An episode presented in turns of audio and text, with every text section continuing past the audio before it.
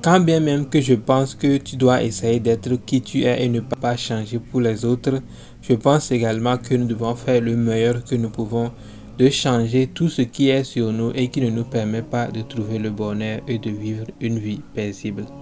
En fin de compte, tout ce que nous voulons de la vie est de réussir notre vie et être heureux. Moi, je pense que la vie est une compétition. Mais la vraie question est de savoir contre qui tu es en train de faire une compétition. La compétition, c'est entre toi et toi-même.